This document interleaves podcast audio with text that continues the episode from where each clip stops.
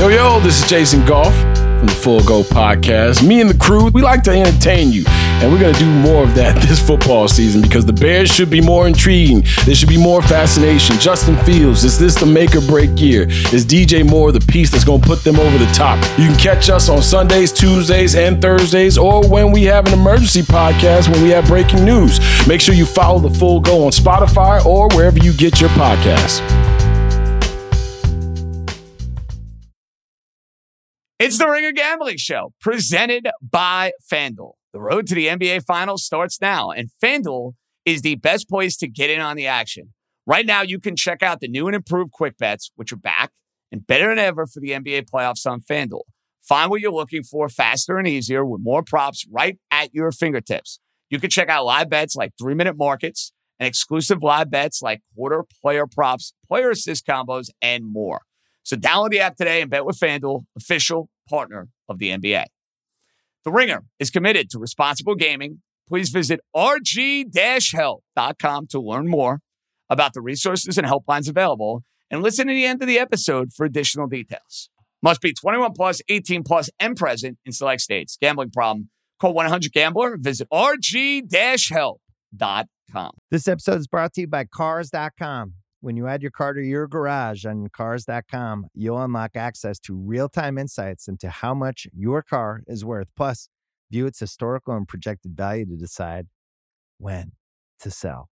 So, when the time is right, you can secure an instant offer from a local dealership or sell it yourself on Cars.com. Start tracking your car's value with your garage on Cars.com.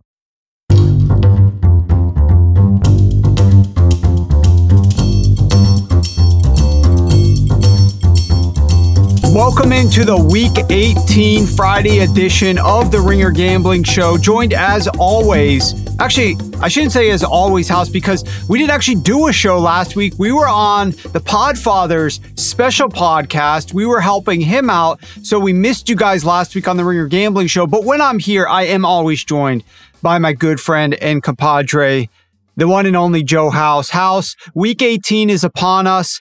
The playoffs are going to be starting Sunday night. We've got lines that are going to be posted. We're going to be handicapping the playoffs starting Sunday night. I can't wait for that. But before then, there are some opportunities to play some bets and find those props, which are few and far between right now. They need to post these lines a little bit sooner. Lots of uncertainty, of course, as we're going to discuss here for week 18. But how do you feel entering the week 18 weekend? How are you feeling about these games? Some of your confidence levels. Do you like betting week 18 because so many things are up in the air? Do you bet smaller? Just tell the people kind of your strategy and philosophy and how you're feeling. Yeah, well, I'm feeling great because the playoffs are really officially upon us. Several of these yep. games on this week 18 slate are playoff games because the teams that lose will go home.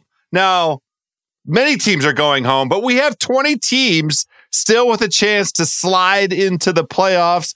We have the outcome of a couple divisions yet to be decided. So it is big time stuff. It gets the playoff juices flowing, Sharpie. Now, parting is such sweet sorrow. I do hate this moment, but as I put on the Twitter machine, parlaying is wonderful. And we will find some opportunities to parlay. The one reminder, and all the smart folks with content in the NFL betting space have been reminding us all week to not, do not, cannot, please don't overcompensate on the motivation angle. There, there is loads of evidence that teams who ostensibly are playing for nothing go up against teams that are playing for everything and kick their ass. So I am looking for those kinds of angles this week, Sharpie, and there are a handful of teams that fit that model. There's also some really fun narrative stuff, like if this is Bill Belichick's last game as the head coach of the New England Patriots, is he really going to countenance losing to the bum Robert Saleh and the bum Jets at uh, uh, uh, Gillette Stadium up there in Foxborough. I can't see it happening, Sharpie. There's some fun narrative stuff like that out there. but it's just a great week, uh, great slate, and the juices are flowing. You can tell, bud. Yeah, no, that's great, and and I don't disagree whatsoever, especially with that angle of need to win the game versus may not be motivated at all because so many of the times these teams that aren't motivated at all end up covering the spreads. And in large part, it's because of what the primary job of an odds maker is. The primary job of an odds maker in general is very few times that you're actually out there trying to state a strong position that's encouraging lopsided action because you know the result of a game. That happens, but very rarely. Primarily what you're looking to do is you're looking to balance the action, more so balance the dollars so that you ensure yourself making a profit on that game via the juice. And as a result, you can charge a tax on certain games because you know the public is betting on what they think needs to happen because everybody in the media is talking about what needs to happen. And when that happens and all these people start then saying, well, yeah, this is the team that needs to win this game. This other team doesn't care about it. These lines get out of whack very quickly uh, because of some of that early betting action and the public coming in on those games. And oftentimes, week 18 or week 17 in years past, it's been a great strategy for bettors to either get involved early or come in late trying to align themselves with what does the bookmaker need? What do they need to mm. have the outcome be in a lot of these games? Because we know the bookmaker, generally speaking, is not going to get his ass handed to him in week 18 and the public just crush week 18. That usually is not the way that these things uh, tend to go. And there's a couple of examples last year where like we were on the Lions big in that Sunday night game where the Packers needed to win the game to make the playoffs. The Lions had nothing to play for. It was on the road in Lambeau. And I remember that great Jamaal Williams interview after the game where he was just going in every which direction. Uh, that was a lot of fun. But let's start talking about a game where both of these teams need to win. And it's the big time game on Saturday night house. The AFC South championship game, as you kind of were alluding to it. We've got early playoff games here. The Texans travel to the Indianapolis Colts and take on Gardner Minshew, Shane Steichen, his first year there. Obviously, we got a rookie head coach as well with DeMeco Ryans for the Houston Texans. How are you handicapping this game? Obviously, these teams met a long while ago. Some of these games in the rematches are a little bit more recent. These two teams met a while ago, but how are you handicapping this one? And do you have any bets that you're looking at? Yeah, this game was played so long ago between these two division rivals that Anthony Richardson had two rushing touchdowns. That that's how long ago. Uh, you know, re- remember that guy, Anthony Richardson, uh, the the future quarterback of the Indianapolis Colts. Now, we'll begin by giving kudos to Shane Steichen and these Indianapolis Colts for, you know, taking this opportunity to flip a script on, on everybody. Uh, the anticipation was that this would be a transition year with a very raw subject at quarterback. You know, they drafted Richardson ostensibly for his athletic prowess. It proved out the first couple games he looked absolutely fantastic, but Steichen with Gardner Minshew, they had a pre-existing relationship from the time together in Philadelphia, and it turned into something that, like, look at this competitive Indianapolis team. So, fun reminder um, as we, uh, you know, look towards trying to handicap futures next season. What what new coach and and and, and quarterback combo uh, is out there? But for the purposes of this game Houston as a slight favorite feels like feels fine to me. Um, this game feels like a complete uh, uh, coin flip to me. I don't have a strong, you know, feeling. I I do think that ultimately the outcome of the game is decided by which of these two quarterbacks it, late in the game commit some kind of mishap, mistake uh, that that that changes the the trajectory. I think both teams are capable of points. They the t- Texans and Colts play at crazy high pace. Indianapolis is healthy offensively.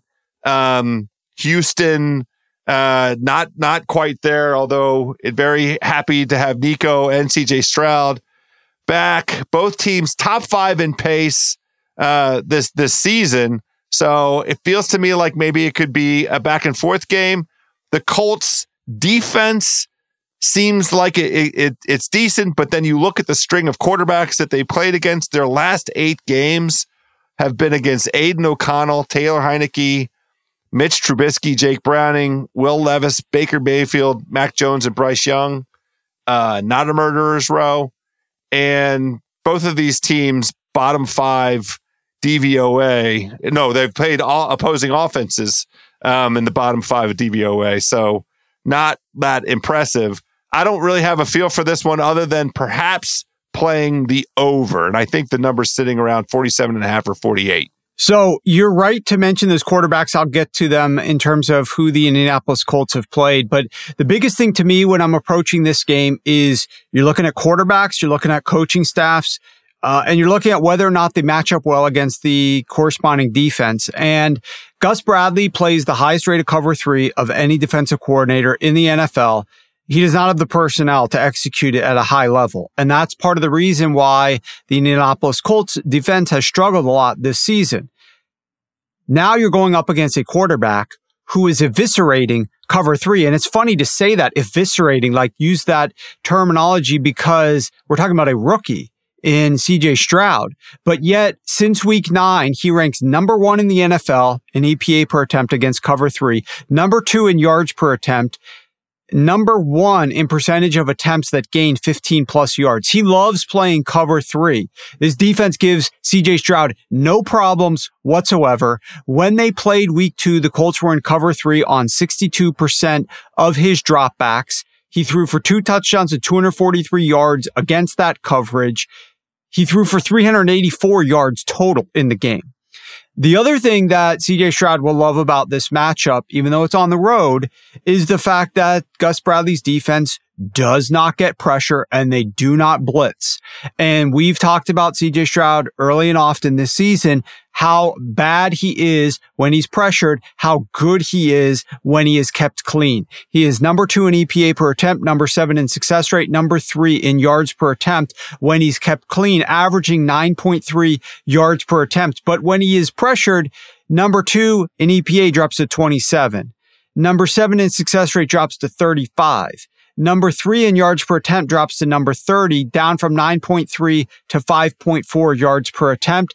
This Indianapolis Colts defense ranks number 31 in blitz rate, number 30 in pressure rate. So he's going to have time in the pocket to execute and pick apart a defense that he really enjoys playing against cover three defense of Gus Bradley. It's hard for me to envision the Houston Texans winning this game unless CJ Stroud goes off and Nico Collins goes off as well here. And I do think that is a distinct possibility because you look at this Houston Texans offense, there's no Tank Dell.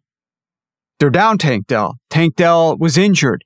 You're also down your number three wide receiver. So mainly you're focusing on Nico Collins, which is why I like Nico Collins over his receiving yards. Um, the Houston Texans, do like to run the ball, but I think they're going to have their most success passing. And that presumes that they actually have a lead in this game. If they're trailing, they're definitely going to throw, throw the ball a lot. And this game is basically very close to a pick 'em. So there's a good chance that the Indianapolis Colts are leading at various points in this one. Um, I would say a little note. Don't want to get too much into this note house, but just a little, little, uh, heads up. And we're going to cover refs a lot more in the, mm. in the, in the mm. postseason. Uh, we're going to cover refs. If you guys tune into any podcast for this postseason and you want to hear a lot of ref discourse, I highly suggest you start tuning in to our show on the Ringer Gambling Show every Friday. We are going to hit you up with a lot of ref discourse. If you tweet these stats out, I may retweet them. I am not going to tweet them myself. I'm going to try to keep it on the down low a little bit. But if you start tweeting out some stats that you heard on the Ringer Gambling Show, tag the Ringer, tag me, tag House. Maybe I'll retweet them. But Bill Vinovich is refing this game. Bill Vinovich is not very good for home teams. He has mm. not been very good for home teams the last three years. In fact, only 36% ATS for home teams the last three years, the second worst rate in the NFL. So look, we got we got all these ref stats at my fingertips. I got a guy who writes articles up on the website. I got a lot of inf- information here. I'm going to use it sparingly on the show. So we're not giving away too many edges here. It's not the end all be all of handicaps, but it is a factor that you would want to incorporate, especially in games like this. Why is this guy refing this game? Hmm. I don't know. Maybe because the NFL would love to absolutely love to see CJ Stroud in the playoffs his rookie season. Who gives a shit about Gardner Minshew at this point in his career? Well, are you so, saying this is in the script? Dis- are you saying CJ Stroud is in the script, Sharpie? Is that what you're telling us? I'm not saying that at all. I'm just saying uh, the NFL probably wouldn't be sad if that were to happen, right? I mean, I don't think that they would be sad if they could uh, start advertising CJ Stroud making the playoffs. That doesn't mean that he's going to get there. Just just because the NFL wouldn't be sad about it does not mean anything. So, um, you know, this guy likes to call games that favor road teams covering the spread. Um, that basically means the Houston Texans would need to win this game outright. I think it's a fabulous game. I'm really looking forward to it. Saturday night cap. Uh, I, I, cannot wait. This is one of the best games of the weekend, House. It's fantastic. I'm, I'm excited as well. What a way to, to, to get things going. And that's on the heels of the Steelers and the Ravens. But we'll, we'll cover that one shortly. Yeah, we're going to get to that one when we talk about scanning the board because there's some interesting line movement there. And the fact that this is one of those motivational angles where the Ravens don't need it, the Steelers do. And so the line is inflated. We like to talk about games where the lines are off a little bit. That's going to come in the scanning the board. Before we get there, let's talk about this Bears Packers game. Okay. This one does not have as much of a uh, shift in the line because the game is in Green Bay. Green Bay's laying three points. They're thus uh, perceived as a slightly better team than the Chicago Bears. I don't think anybody would say that there's that much of a need to win baked into this. Would you say that house? I mean, the, the line is three. If these two teams were equal, uh, on level playing field, maybe it's maybe it's two when you factor in a little bit of home field advantage for Lambeau, which does get a little bit more, and then you factor in the case that uh, we've got a quarterback who has not had much success against the Green Bay Packers in terms of Justin Fields. Um, what is he? 0 and 5, I believe, yeah. against the Green Bay Packers in his career. So, I mean, I, I don't think there's a lot of extra juice that's baked into this spread uh, compared to some of the other ones. But what is your take on a good ha- handicapping strategy to utilize in this game, and what are you liking? Well, it's fun because this one has two very strong competing trends, like bashing into each other, uh, collision style, and you know the the the fact that the Chicago Bears um, get to play spoiler against the Green Bay Packers is is so delightful uh, in view of how good the Bears have been over their last eight games. You and your crew did a wonderful write up on one very underreported, undernoticed angle, and that is the addition quietly to the defensive scheming personnel. The Bears acquired, I can't remember the gentleman's name. Maybe you'll have it on the tip of your tongue but they have somebody helping. And since that time, their defense has become a top five defense in the in the entire league. The Bears, in fact, are six one and one against the spread in their last eight games. The against the spread loss was by a half point. Uh, in their loss to Cleveland, that game they was a game that they absolutely kind of had in hand. It felt like um, the defense is allowing 15.2 points per game over the last five games.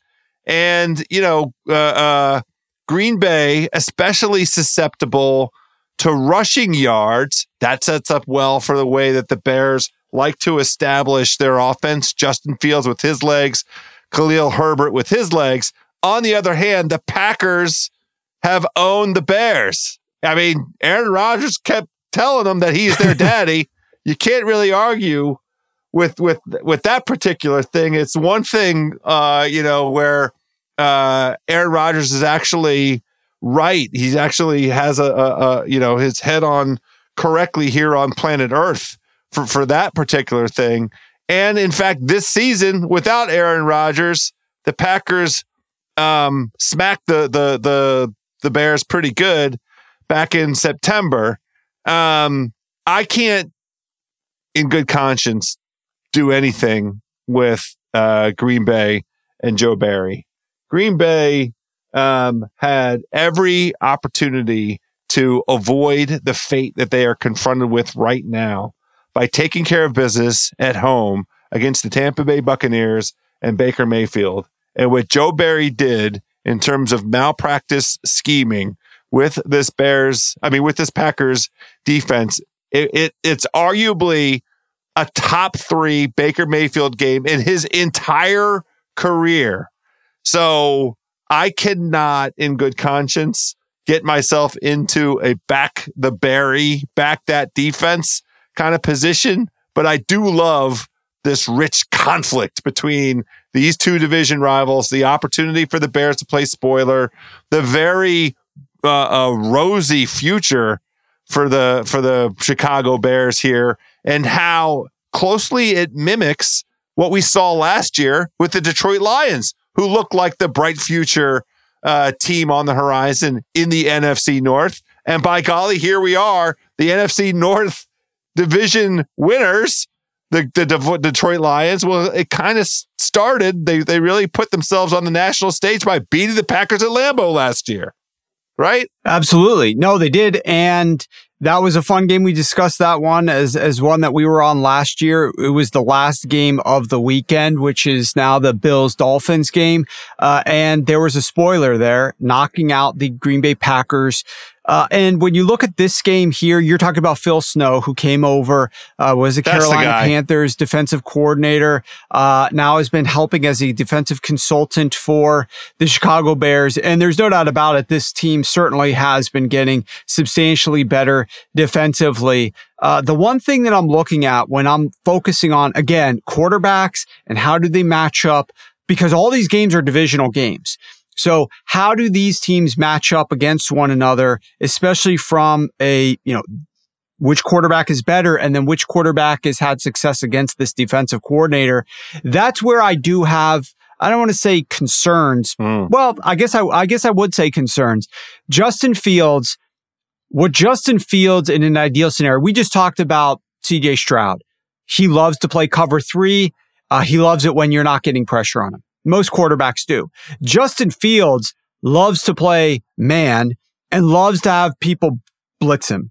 It seems backwards, but when you're blitzing him, he's getting rid of the ball to guys running free in man coverage. It's easy for him to get rid of the ball quickly. He's going for his first or second read. He's otherwise he's scrambling. He's excellent at that. What the Packers do, as many faults as Joe Barry has had, which I think the guy sucks, but he knows how to play Justin Fields somehow. Yeah. And, you know, he played man coverage on zero passing plays in week one. Zero. He played zone coverage. They did not send pressure in the five meetings that he has had where Justin Fields is 0 5. They've blitzed him only 24% of the time. That's five percentage points lower than their average blitz rate. So they don't blitz Justin Fields nearly as much. And for good reason. When they do blitz Fields, he's averaging 8.8 yards per attempt.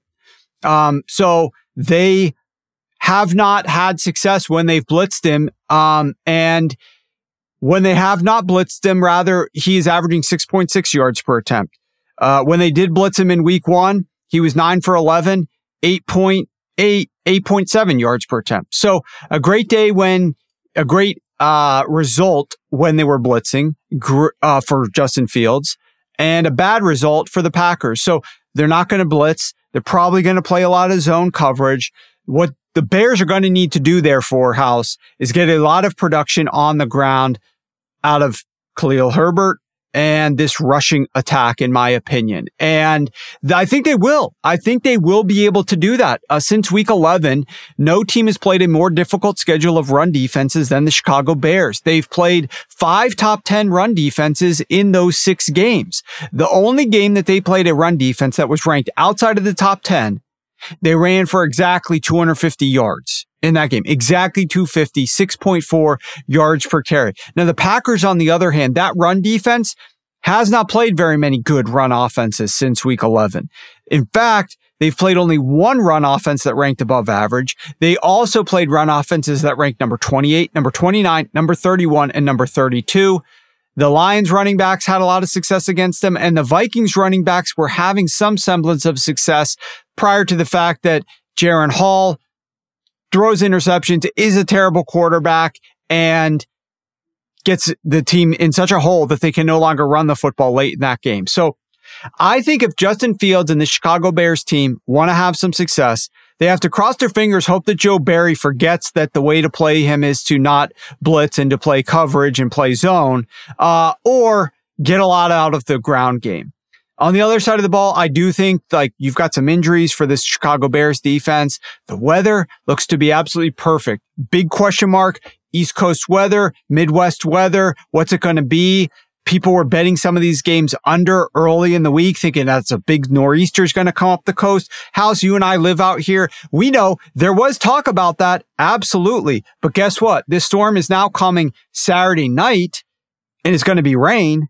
It's not going to be Sunday at all. And therefore, none of these games on the East Coast really, especially the one in DC, Baltimore, probably not going to be affected by any of that. And in Green Bay, this weather is actually supposed to be really nice. Um, from what I'm seeing, if anything, a little bit of light flurries, not going to do anything. No winds, decent temperatures as well. Um, uh, so for those reasons, I, think there might be some points here in this one Ooh, uh, because okay. the Bears have nothing to lose. They Yeah. truly don't. They're not resting anybody for any particular reason. They want to come out here and spoil the Green Bay Packers season. Uh, and I think Justin Fields is looking to put on a show. His offensive teammates are going to be playing hard for him because they want him to come back.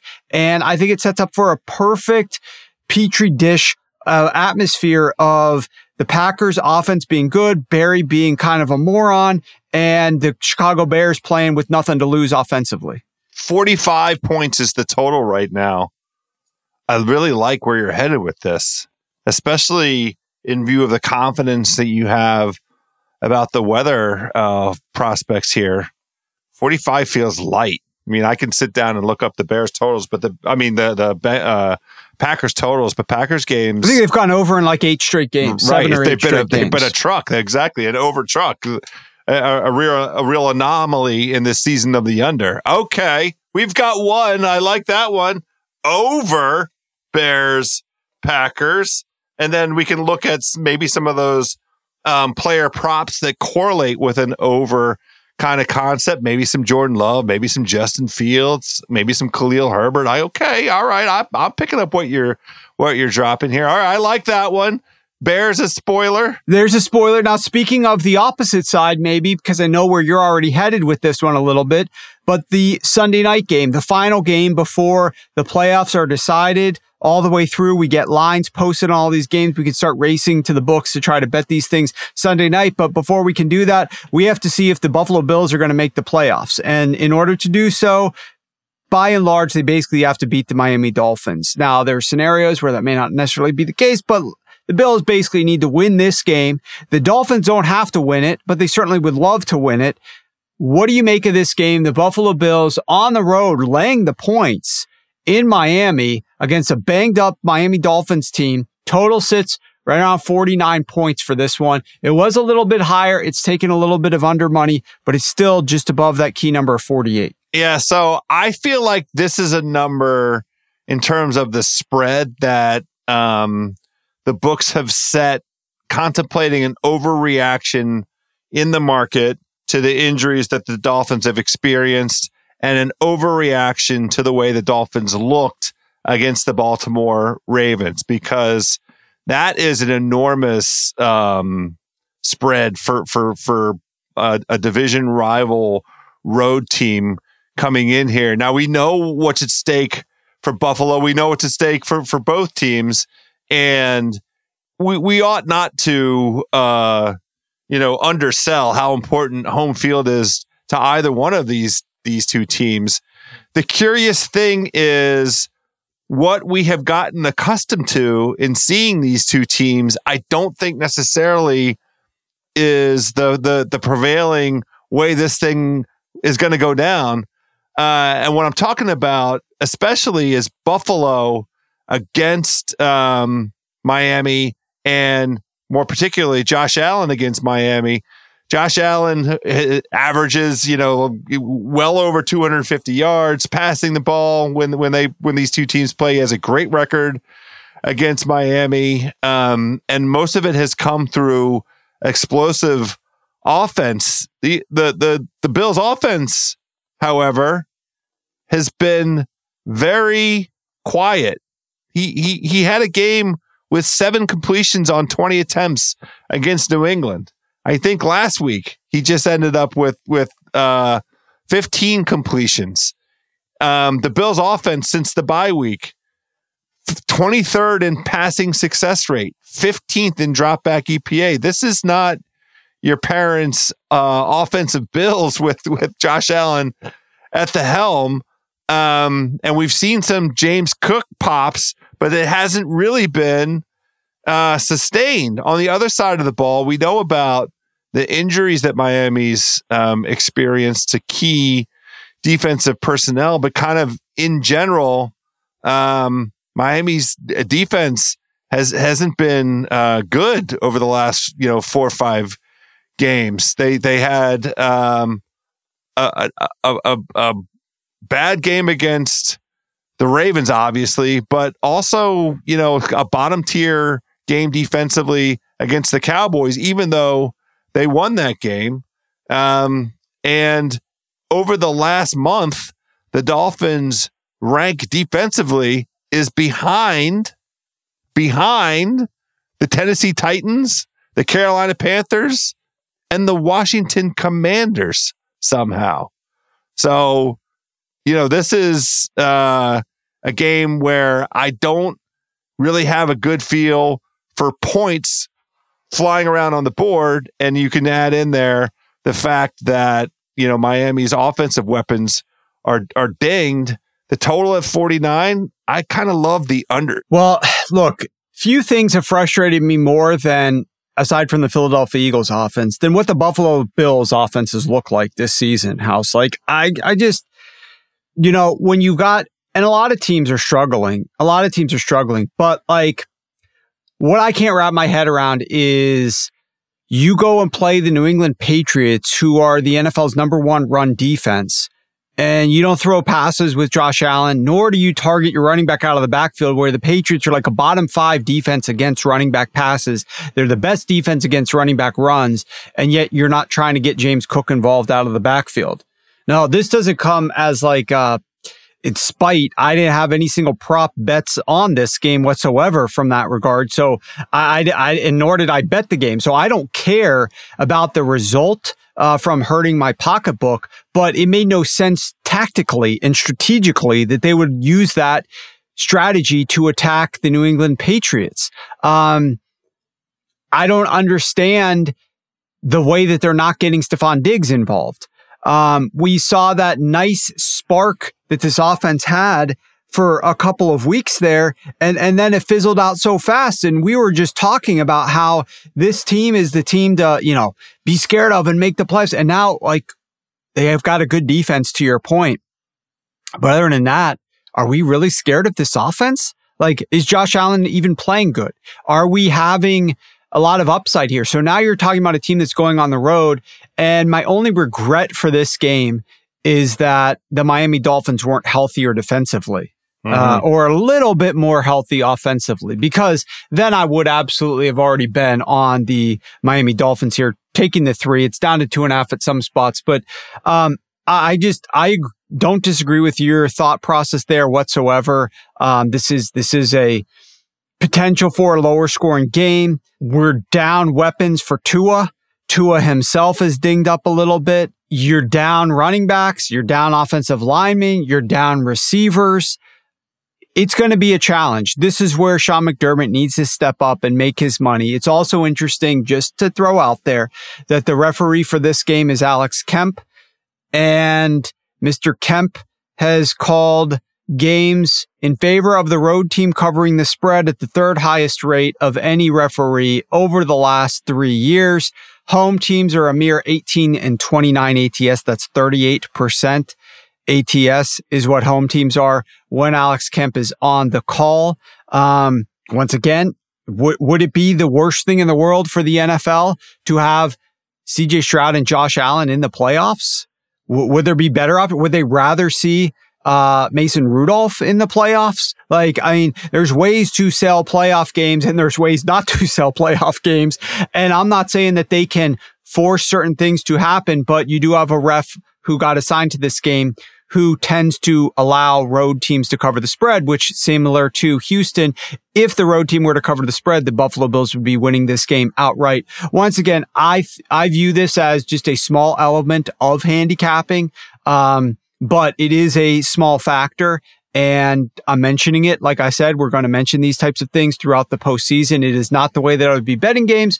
And once again, the disclaimer that is not a conspiracy theorist thought process here, that this is actually what is definitely going to happen because the NFL wants them in. It's just, would they prefer to have Josh Allen in the playoffs or Mason Rudolph? I think the answer is obvious, but the Buffalo Bills still have to go out there and win a game on the road. They've owned the Miami Dolphins. They've had a lot of success here, but their offense is not clicking.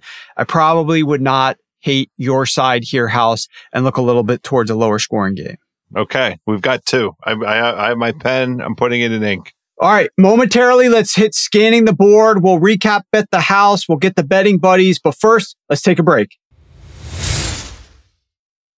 Now let's go to a scanning the board. We've got the Pittsburgh Steelers, Baltimore Ravens. This rivalry is incredible, House. I mean, these two teams do not like each other. They play very physical games against one another. All that being said, remarkably, the Pittsburgh Steelers own this rivalry. They're six and one in their last seven games. And, you know, I've gone on record We've talked about it a lot, how you need to attack this Baltimore Ravens defense. You need to do it with the run game. I can't tell you how frustrated I get. Not that I bet the Miami Dolphins last week, but you've got teams like the Dolphins, like the 49ers, who are going up against the Ravens, who are having success when they do choose to run the football in the first half of the game, when the scoreboard is tied at zero or within reach because the Ravens haven't taken a big lead yet. And yet you decide to lean more into your passing game, into these complex looks that Mike Macdonald tricks you and uses his sim pressures and drop guys into coverage. And then the quarterbacks end up making more mistakes. And you then have to move away from the run because you're down by too many points at that point in the game and you have no other option. Whereas a stupid team like the Pittsburgh Steelers with a dumbass offensive coordinator comes into these games and he runs the ball at one of the highest rates in the NFL. And no, it's not overly successful because he's very predictable in how he runs the football. And I know they have since fired Matt Canada, but the point is he was there for a lot of these games when the Steelers were winning. And yes, Mike Tomlin has done a great job defensively against Lamar Jackson. And no, we're not going to see Lamar Jackson here, but there is something to be said about the fact that the Steelers just come in fucking play old school football and run the ball a lot against the Baltimore Ravens, attack the weakness, force them to load up extra defenders in the box. And then you can hopefully have a couple of targeted passes that find some success through the air against the secondary that is substantially worse when they are playing with a loaded box and fewer defenders in coverage or that they can utilize to simulate pressures, etc. And that's exactly what the Steelers have done. And they've had a lot of success in terms of the game results with that. So all of that being said, House right now was four is down to three and a half now at a lot of books. What do you make of this Pittsburgh Steelers game? This is the one that's going to get us kicked off first and foremost and maybe talk a little bit about the point spread here, which again, like I said, uh, was as high as four. It's dropping back down a little bit here, but this is a massive point spread for a road team to be laying in Baltimore, even though Pittsburgh is in a must win situation. Um, the Baltimore Ravens thrive in playing these games when there's nothing to be gained with a win, such as all these preseason games that they continue to win for no good reason except they like winning games, especially at home. I mean, you just you, you stole all the thunder. I'm so happy. Job well done. That's literally the the the the entirety of the case. What possible explanation could there be? I don't mind the idea of Pittsburgh as the tiniest of of, of favorites. If you want to make them a favorite of of one or one and a half, okay, you know that they they you can play that motivational. Three and a half or four points is effing preposterous. It it, it it it it suggests a state of the world um, between these two teams that that that doesn't exist and doesn't apply. The Ravens. He, here's the thing: the, the the rosters are not big enough for the Ravens to bring in conceptually all second stringers. It's, it's just not the way that that um, you know the roster construction has developed in NFL football. Now, at some point, uh, maybe as in our previews for next year or something, I do want to sit down with you and have a little bit of a conversation.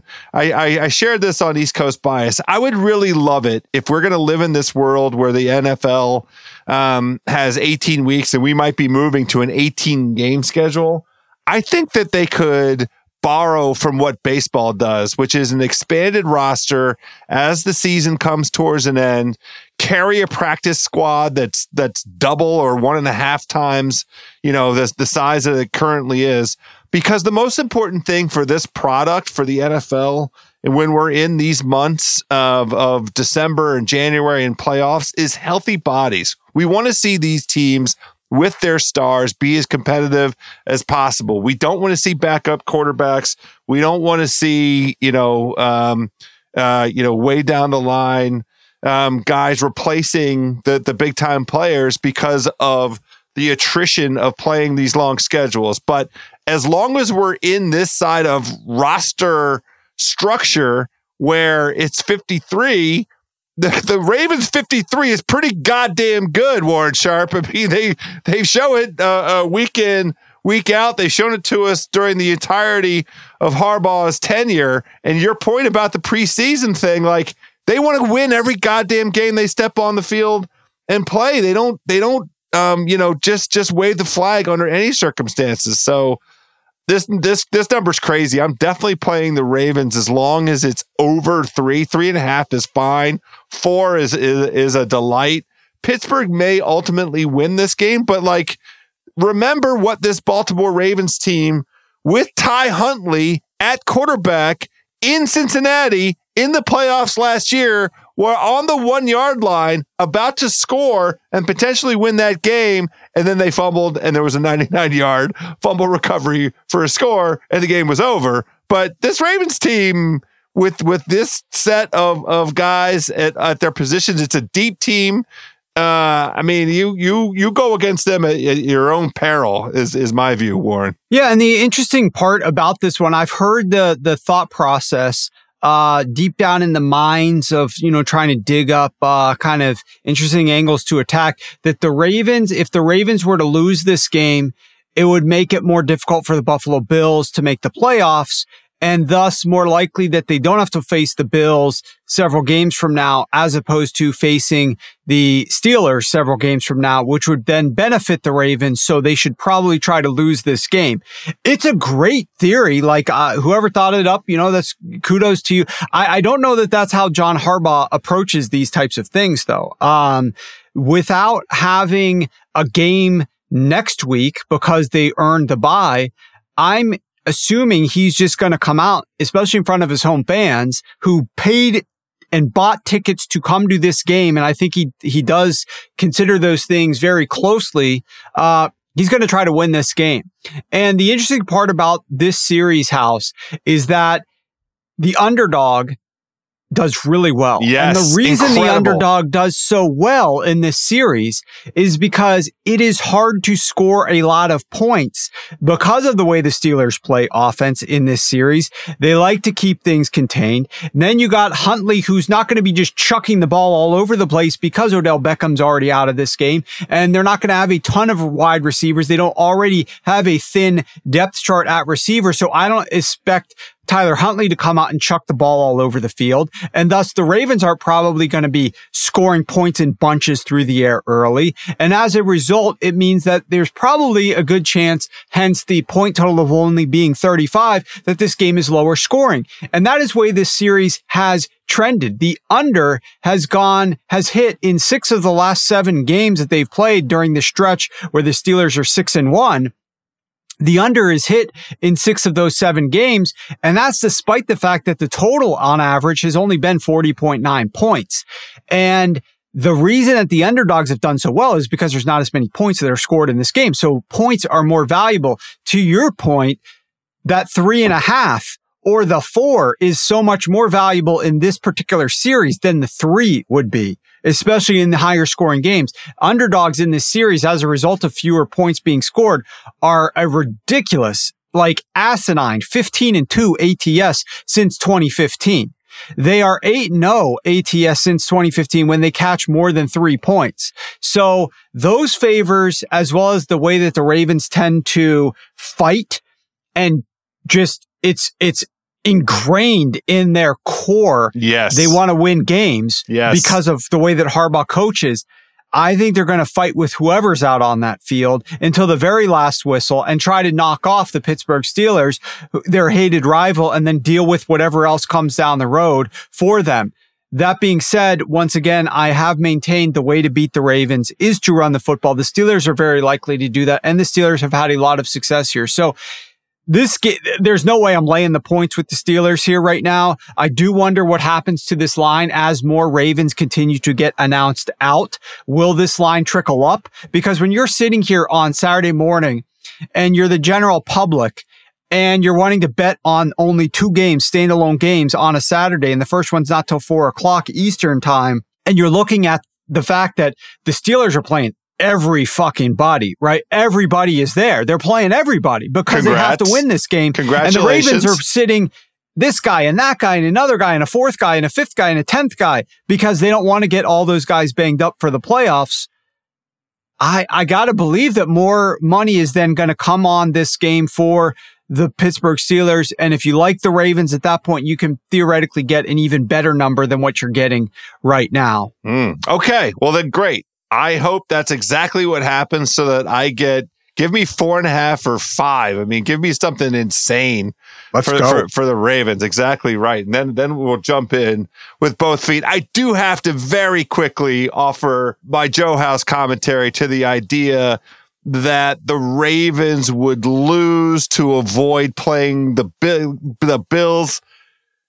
Sharpie, Baltimore, you know this. Scare money don't make money. They don't give a fart about, oh, uh, we're going to avoid this opponent in our stadium in the playoffs. Get the F out of here. I will, I don't, the, c- congratulations to the inno- innovative thinking, but you, you know this from being here at the DMV. That's nonsense talk. That's not how the Ravens get down, baby. I, I won't, I won't, No. I won't tolerate it. Agree, agree. So now we're going to go to your bet the house segment. And we talked about a bunch of these games. We talked about some of the key games that matter. We're obviously not touching on a lot of the games that don't really matter uh, for this week. But whether we've discussed this game or we haven't, do you have a bet for the people that is going to take you to that 10 win mark on the season and get you out the door successfully this year. Uh, we still are going to roll this over into the postseason. I don't know if you want to start a new record in the no, postseason. no, no. We keep going. It's a it's a season record. Yeah, we run it all Season the way record. through. Okay. Yeah, we're trying. So let's get number 10. Let's get number 10. Let's take, let's not put the cart before the horse here. What do you like this week? I want everybody. Look, I, I could play it right down the middle. I could be very safe, very soft. I'm not doing that. We're going for a nice big chunk of return on investment in week, week 18. So the bankroll has a little bulge in it, Sharpie. Greed is good. That's your motto this week, huh? Well, he- here's what I like. I'm Okay. playing a money line parlay, and we're taking. I mentioned it at the top of the show.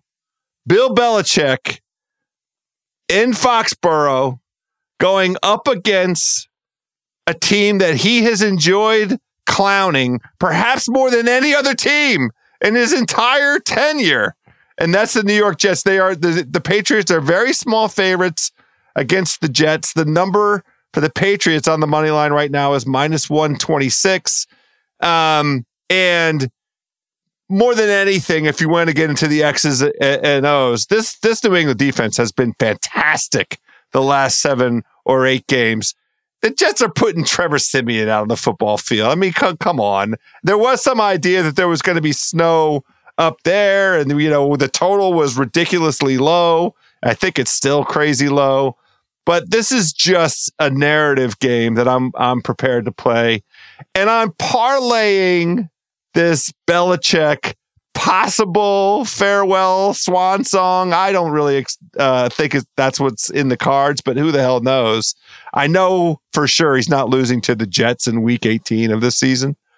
I'm parlaying it with the New York Giants, Sharpie, who are big dogs to the Philadelphia Eagles. Now, the Giants have been super live over the last six weeks, and especially so they have found the best quarterback on their roster. His name is Tyrod Taylor, and they are out there giving teams the business. Here is the the, the, the thesis. Um, Giants absolutely positively not rolling over for anybody under any circumstances. We're right there that whole game against the Rams. Tried to win that game, had the game winning kick, went for went for two. Uh, you know, after scoring a late touchdown, the play was there. Tyrod just shot putted the damn thing a little bit, missed Saquon wide open. But really, this comes down to the Philadelphia Eagles scoreboard watching and watching the Dallas Cowboys get up by two scores or or or 17 points, you know, three touchdowns against the C words down here in the DMV and say, you know what? You know what's the best thing for just for for for Mr. Hurts, for Jalen Hurts? Let's get some some some uh, ice on those legs. Let's get that man into a nice ice bath. Let's get him into a hyperbaric chamber, and let's let's get Darius Slay off the football field. Let's get Haason Reddick out of uh, pass coverage. Matt, let's get him away from Matt Patricia altogether. But let's have him, you know, not out trying to chase uh, running backs coming out of the backfield. Let's put this whole thing on ice and get into the playoffs with as much health as possible for the Philadelphia Eagles, which sets up very nicely for a, a Giants win on the FanDuel Sportsbook parlay machine. That is plus 438 right now. And that is the bet the house this week, Warren Sharp. Well, there you go. They're not correlated at all. Like no. there's not one that's relying on the other. Nope. Um, so, you know, you, you could just play these separately and still have fun with it. Um, I, I, I respect both. the greed. I respect the greed. Do both to go individually, then go ahead and parlay. I will say to your point on the New York Giants, um, they are not quitting at all. They are not going to be looking to rest guys or try to play for a loss in this particular game. The Philadelphia Eagles knocked them out of the playoffs last year. Um, they are looking to try to win this game. They nearly won the game last week against the Rams. And let's face it. I mean, the honeymoon is over for Brian Daboll. Like last year was outstanding, fun as hell, really enjoyable watching it from afar as I'm looking at, at, at what Daboll is doing up there in New York. Uh, this year, the offense hasn't been as good. The team hasn't been quite as good the players haven't been nearly as good. Like they've had lots of injuries as well. And so there are probably lower expectations. The schedule has been more difficult as well. So there's a lot of reasons why the Giants have not been as good. But I can tell you this, there is no way in hell that with the media market the way that it is in New York, Brian Daboll is going to be satisfied losing a game to the hated rival Philadelphia Eagles week 18, whether the game's meaningless or not for the New York Giants here. They're absolutely coming to play to win this game. Whether or not they can pull it out, time will tell, but they're not coming into this game with, uh, especially after losing last week, especially with the season being down to, to have back to back home games where they lose last week and then they lose in week 18 and the New York media has to de- live with that all off season about Brian Daboll's second season. That's not happening. They're going to be playing hard 100%.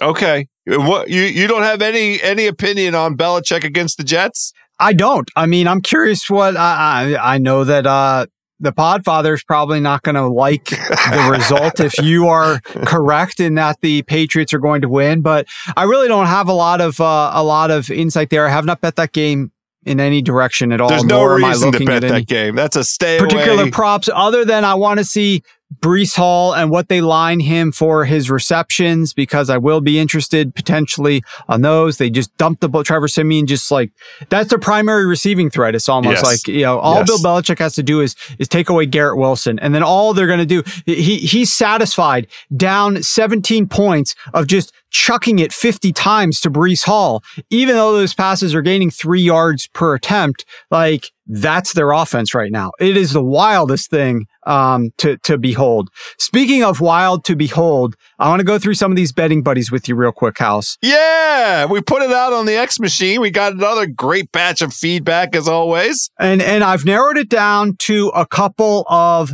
thought processes. One, we've got low ceilings, cover one. X handle is at low buffa. This dude's from Buffalo. And I've interacted with him before. Cool guy. Uh, he Nice. likes Josh Allen anytime touchdown. The surprise, surprise, Buffalo Bills to win the game by two and a half. That's the current spread. I don't know why it says alt spread. That's the, basically the current spread in most spots. Two and a half. Josh Allen anytime touchdown and James Cook 25 plus receiving yards. They should be throwing the ball a little bit more to him. I don't know what the hell they're doing, quite frankly, but that's at plus 534 on FanDuel Sportsbook right now.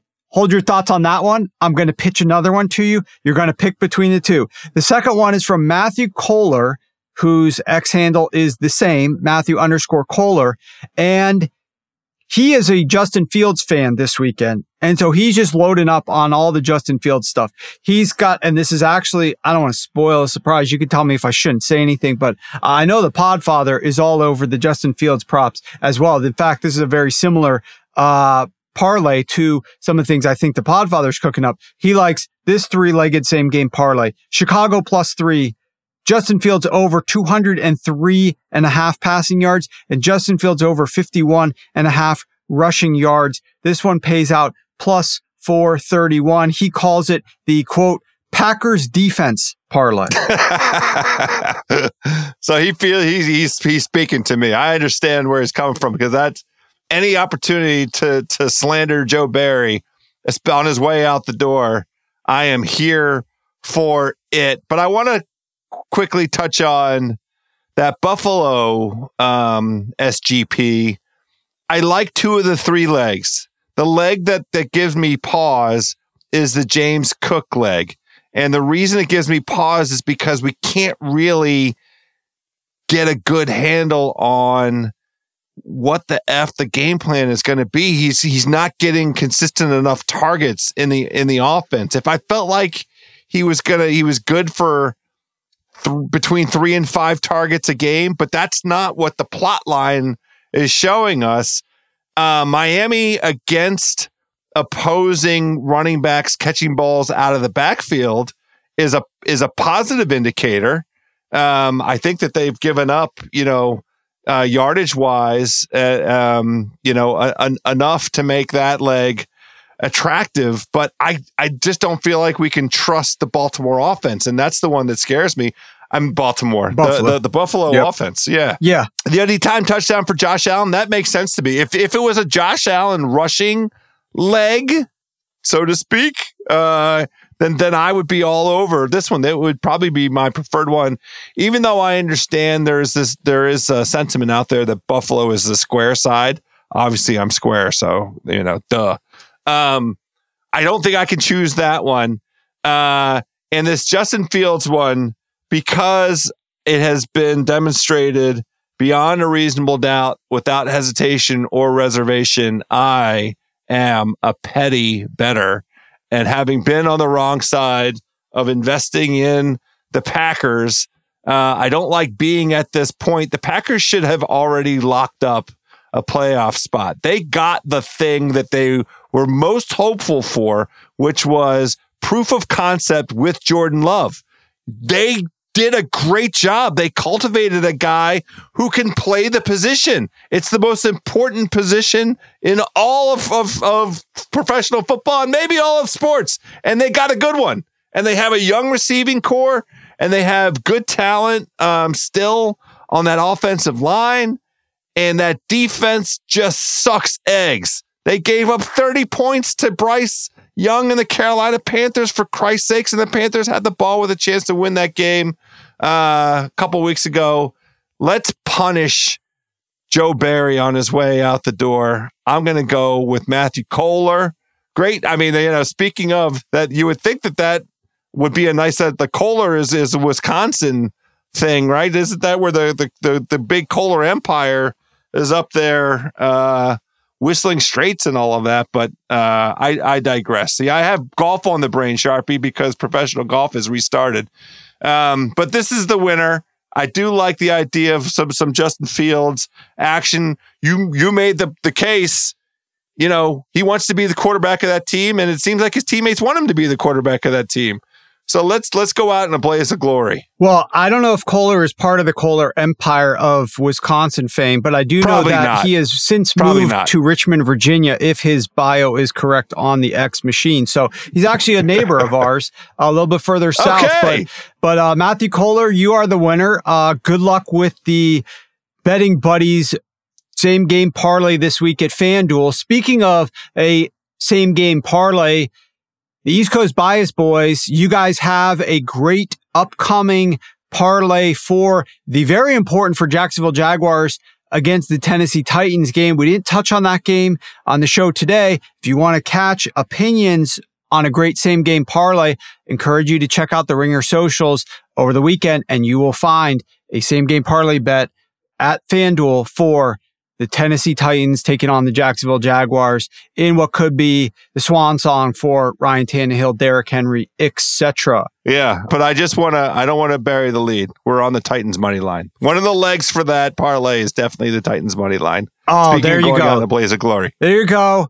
Joe House spoiling all the all the teasers. It's, everybody knows now. That's just one leg. One leg, okay, okay. The, the the biggest leg of them all, the the the one that's going to really sock them.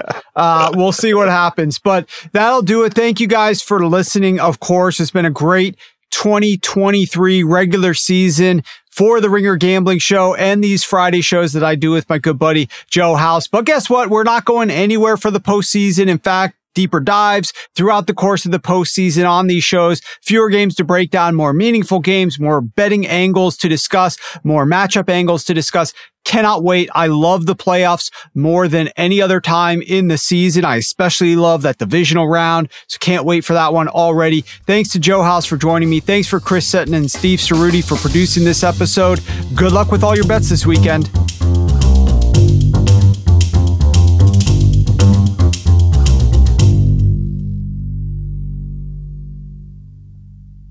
You must be 21 years old or older and present in select states.